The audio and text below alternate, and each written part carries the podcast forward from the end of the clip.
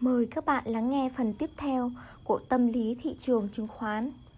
Chương 4: Nhầm lẫn giữa hiện tại và tương lai. Dự báo. Có một thực tế là các nhà đầu tư và buôn bán chứng khoán nghiệp dư và thậm chí phần lớn những người chuyên nghiệp đều đã và đang đầu cơ dựa vào những sự kiện đã xảy ra. Ví dụ, thu nhập của ngành đường sắt được công bố cho thấy có sự tăng trưởng dòng. Rất nhiều người sẽ ngay lập tức lập luận một cách đơn giản rằng lợi nhuận tăng có nghĩa là cổ tức cũng sẽ tăng, giá cả sẽ lên, tôi sẽ mua vào. Nhưng thực tế hoàn toàn không phải như vậy. Lẽ ra phải đặt câu hỏi rằng giá cả đã tăng một khoản tương đương với mức tăng trưởng lợi nhuận rồi. Trừ khi có một yếu tố nào khác đã bù đắp vào sự tăng trưởng đó của giá cả. Vậy, tiếp theo sẽ ra sao đây? Con người thường tin vào điều mà chúng ta cho là hiển nhiên rằng hiện tại sẽ luôn tiếp diễn như nó vốn có. Cuộc sống của chúng ta dường như vẫn đang diễn ra dựa vào phần lớn vào giả định này. Khi giá bột mì lên cao, người nông dân sẽ tăng sản lượng của nọ vì cho rằng trồng lúa mì sẽ có lợi nhuận hơn. Khi giá cả thấp, họ lại giảm sản lượng đi. Tôi nhớ có một lần nói chuyện với một người nông dân trồng khoai tây. Ông ta nói đã kiếm được rất nhiều tiền bằng cách đơn giản là đi ngược lại lối suy nghĩ trên. Khi giá khoai tây thấp, ông ta trồng rất nhiều. Khi giá cao, ông ta lại trồng rất ít vì cho rằng những người khác chắc chắn cũng sẽ làm điều ngược lại. Một con người bình thường không hay được Chúa Trời ban phát cho hay là bắt gánh lấy. Tùy theo cách mà bạn nhìn nhận nó, một bộ não biết phân tích. Chúng ta đều nhìn cuộc đời qua một lăng kính tối màu. Tư tưởng của chúng ta thường bị những màn sương mờ ảo bao la vây quanh và suy luận của chúng ta thường chỉ mãi đi theo một lối mòn, phải rất khó khăn, thậm chí là không thể nào thoát ra nổi. Rất nhiều cảm xúc và hành động của chúng ta chỉ là những phản ứng tương tự và tự nhiên, không có chủ đích đối với các tác nhân bên ngoài. Một ví dụ minh họa đơn giản cho điều này là mối ác cảm mà chúng ta dành cho chiếc đồng hồ báo thức vẫn ngày ngày gọi chúng ta dậy vào buổi sáng chúng ta đã cẩn thận đặt giờ để nó cạnh đầu giường và nó hữu ích tới mức nếu một ngày nào đó nó không hoạt động nữa, có lẽ chúng ta sẽ lâm vào những hoàn cảnh vô cùng khó xử. Ấy vậy mà tất cả những gì chiếc đồng hồ trung thành nhận được chỉ là sự ghét bỏ của chúng ta. Mỗi khi một chuyến tàu bị hoãn lại 9 trong số 10 người đang đứng đợi trên sân ga sẽ liên tục nghiền cổ, nhìn xem liệu nó sắp đến hay chưa. Trong khi những khách hàng đang ngồi trên chuyến tàu bị chậm đó.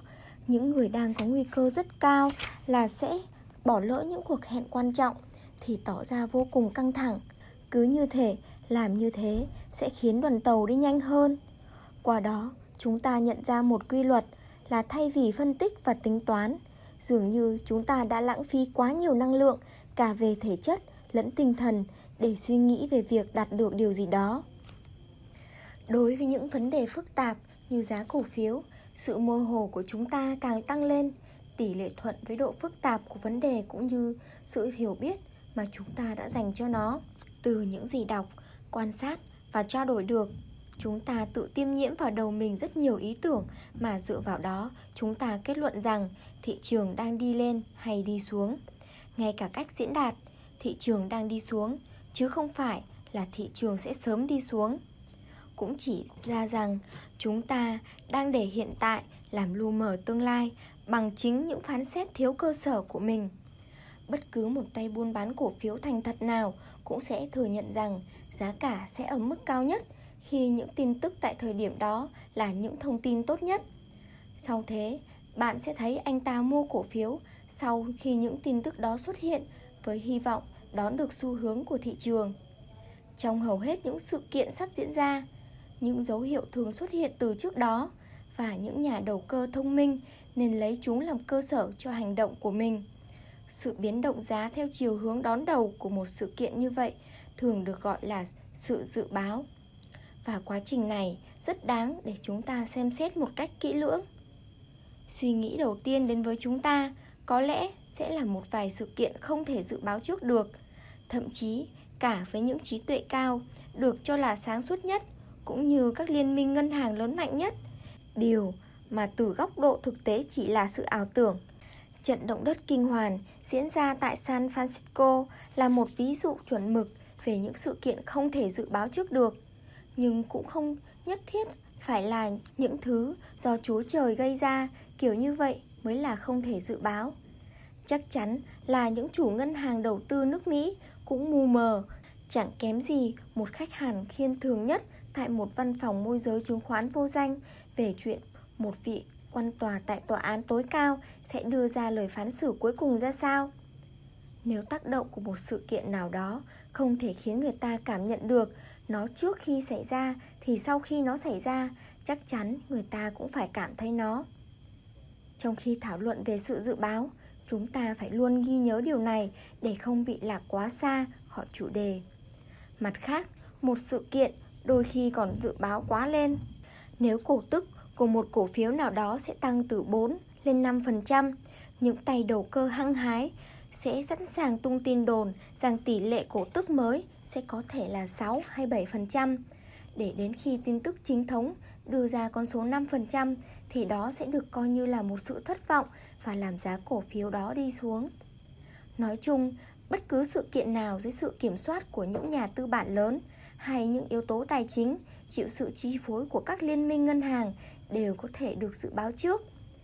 Và với một điều chắc chắn sẽ xảy ra, sẽ luôn luôn có những nguồn lực xuất hiện giúp người ta tận dụng được nó, cho dù nó chỉ là chắc chắn hoặc có thể dự báo trước đối với một số rất ít người. Song, mức độ biết trước về môi trường kinh doanh trong tương lai của những người trong cuộc lại thường bị thổi phồng quá mức. Do quá bị phụ thuộc vào các vụ mùa, thái độ của người dân cũng như chính sách của các nhà cầm quyền, đặc biệt là ở Mỹ. Viễn cảnh về môi trường kinh doanh đã trở thành một vấn đề khá phức tạp. Không một thế lực nào có thể điều khiển được những người dân ở Mỹ. Bởi vậy mà bất cứ một âm mưu nào như thể đều phải được thực hiện một cách rất khôn khéo và tinh vi. Hơn nữa, ý kiến của công chúng đang ngày càng trở nên bị lung lay hơn bởi sự phổ biến của thông tin và sự lớn mạnh nhanh chóng của bộ phận, những người quan tâm tới thời cuộc. Thật dễ hiểu khi một nhà tài chính có kinh nghiệm cũng phải thốt lên rằng, Giá mà tại thời điểm năm 1870 tôi có được nguồn vốn khổng lồ như bây giờ để đầu tư Hay, giá mà ngày hôm nay cũng giống như những năm 1870 Một kết luận chính xác nhất về thời điểm kết thúc sự tác động của một sự kiện nào đó có thể được rút ra từ việc phải phân tích kỹ lưỡng hoàn cảnh từ mọi góc cạnh.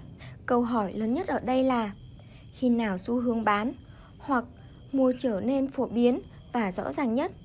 Ví dụ như năm 1907, thời điểm an toàn và thuận lợi nhất để mua những cổ phiếu có tỷ lệ cổ tức cao nhất là vào ngày thứ hai sau khi hàng loạt các nhà băng công bố tỷ lệ dự trữ của họ giảm mạnh.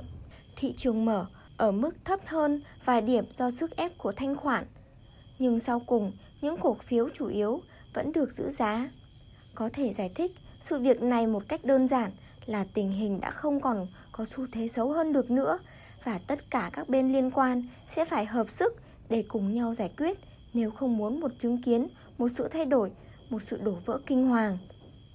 Trong chiến dịch bầu cử tổng thống năm 1900, giá cổ phiếu cũng đã đi xuống mức thấp nhất khi Brand được đề cử. Tất cả đều như đồng thanh thốt lên.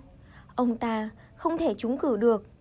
Chính vì vậy, việc ông ta được đề cử đã là điều tồi tệ nhất có thể xảy ra và đó cũng chính là thời điểm của các tin thời sự bi quan nhất. Sau đó, sự thất bại của Brand ngày càng trở nên rõ ràng và chắc chắn hơn. Giá cổ phiếu vì vậy cũng được khôi phục trở lại, phản ánh đúng tình hình kinh tế và tài chính lúc bấy giờ. Tuy nhiên, đối với các nhà tư bản, việc dự báo trước các sự kiện có thể diễn ra không phải là khó khăn lớn nhất. Trở ngại lớn nhất chính là sự không chắc chắn trong chiều hướng có tác động của các sự kiện ấy. Nó khiến những đầu óc minh mẫn nhất và những thông tin chính xác nhất cũng có thể bị giải quyết được những khả năng mang tính cân bằng, có phạm vi bó gọn trong một xu hướng nhất định.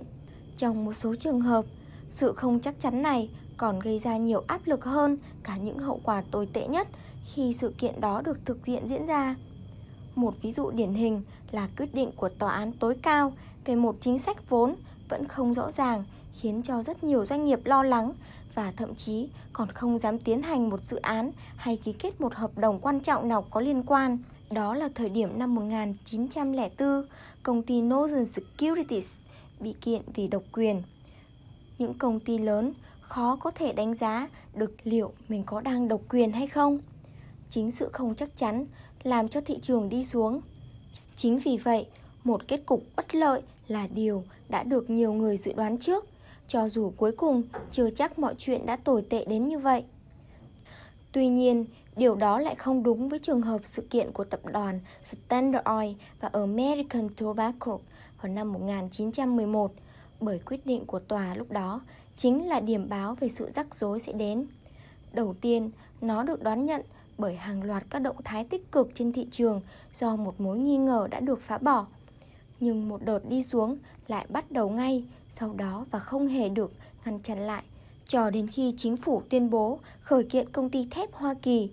Đây được xem là điều tồi tệ nhất có thể xảy ra và theo sau đó là điều tốt đẹp hơn, thị trường tăng điểm trở lại. Thường thì có khi có một sự kiện không chắc chắn nào đó xảy ra, thị trường sẽ đóng vai trò là người đánh giá chính xác nhất các khả năng. Mỗi người tham gia vào đó đều có lý lẽ, hậu thuẫn và cho rằng quan điểm của mình là đúng. Và anh ta sẽ biện minh cho nó một cách mạnh mẽ nếu cảm thấy tự tin và phải nếu vẫn còn đôi chút nghi ngờ. Kết quả của những ý kiến trái chiều có thể là một mức giá không biến động hay biến động trong một khoảng hẹp hoặc là thay đổi theo cả chiều hướng. Nhiều hay ít còn phụ thuộc vào tỷ lệ mạnh yếu giữa bên mua và bên bán. Đương nhiên, chúng ta vẫn cần nhớ rằng tiền mới là sự quyết định chứ không phải là số lượng người bán hay là người mua. Quan điểm mà một vài nhà đầu tư tầm cỡ có được thông qua các kênh thông tin đáng tin cậy về một sự kiện nào đó sắp diễn ra có thể là đối trọng đáng kể cho quan điểm trái ngược của hàng nghìn nhà đầu tư nhỏ lẻ.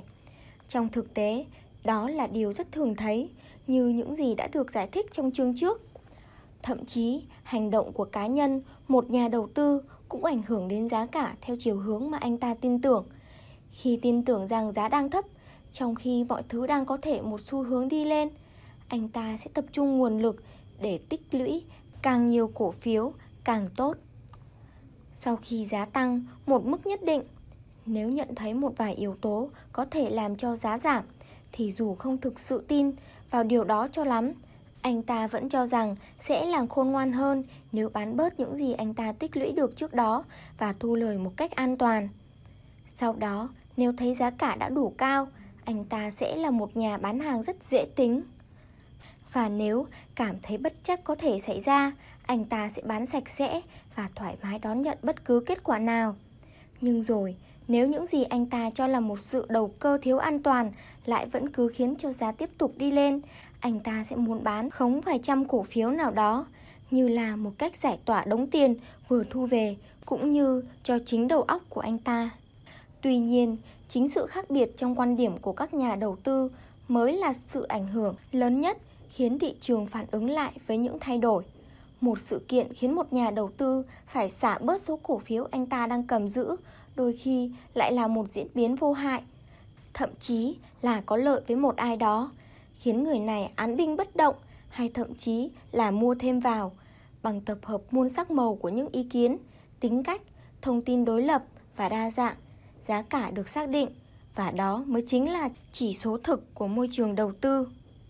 Từ những phân tích trên, chúng ta cần thấy rằng không chỉ có các khả năng mà thậm chí cả những khả năng xa xôi nhất về những điều sắp xảy ra cũng đều được phản ánh trên thị trường. Thật khó có một sự kiện nào với tầm quan trọng đủ để thu hút sự quan tâm chung của tất cả mọi người lại dẫn đến mâu thuẫn trong cách nhìn nhận về xu hướng tác động của nó lên thị trường.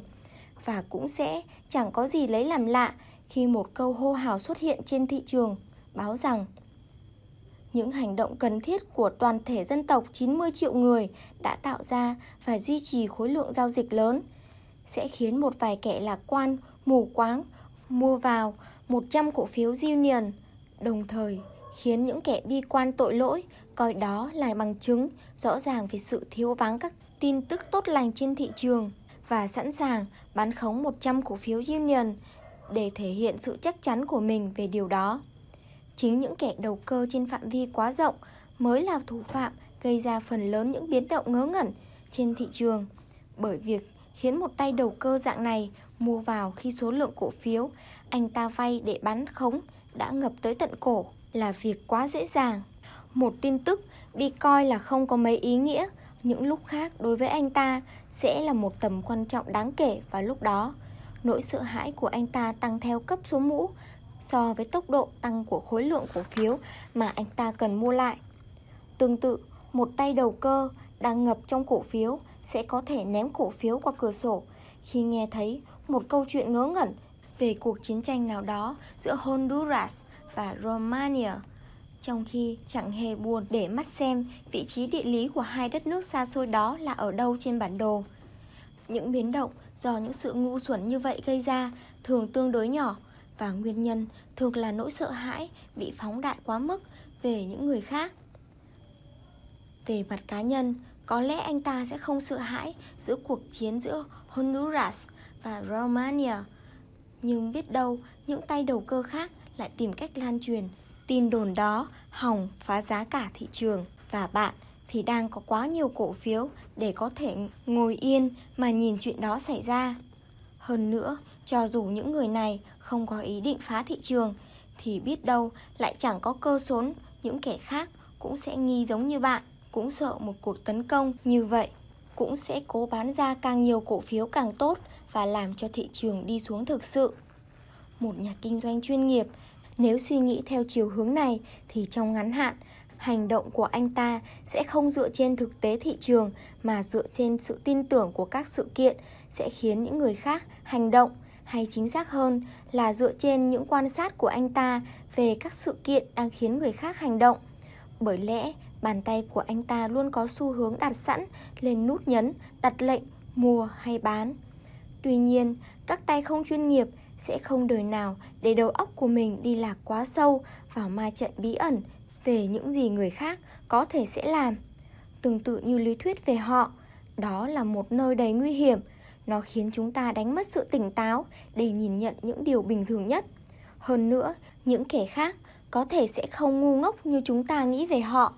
Thậm chí, ngay cả khi thị trường có xu hướng gói gọn trong một khả năng, chúng ta lại có quá nhiều khả năng để có thể lựa chọn ra một khả năng có lợi nhất. Xét về khía cạnh dự báo trước, cũng như trong phần lớn những sự kiện diễn ra trên thị trường, phương pháp đối phó tốt nhất chính là cố gắng tránh không đơn giản hóa những biến động về giá cả thành các quy luật, các chỉ số hay các trường hợp tương tự. Cần phải phân tích từng trường hợp cụ thể. Việc so sánh chúng với các sự kiện đã diễn ra trong lịch sử đều dẫn đến những sai lầm mỗi sự kiện xảy ra đều cần được xem xét từ dữ kiện thực tế của chính nó cũng như những đánh giá có được từ các sự kiện liên quan. Trong phần lớn các trường hợp, vấn đề nào cũng có thể được giải quyết. Nhưng những người nghiên cứu nó cần học cách nhìn vào tương lai và coi hiện tại chỉ như những sự chỉ dẫn cho tương lai đó. Giá cả sẽ biến động đến cực điểm khi tin tức mà mọi người đang chờ đợi trở nên rõ ràng nhất và được phát tán rộng rãi nhất. Và khi thời điểm đó đã qua, câu hỏi sẽ luôn là tiếp theo sẽ làm sao đây?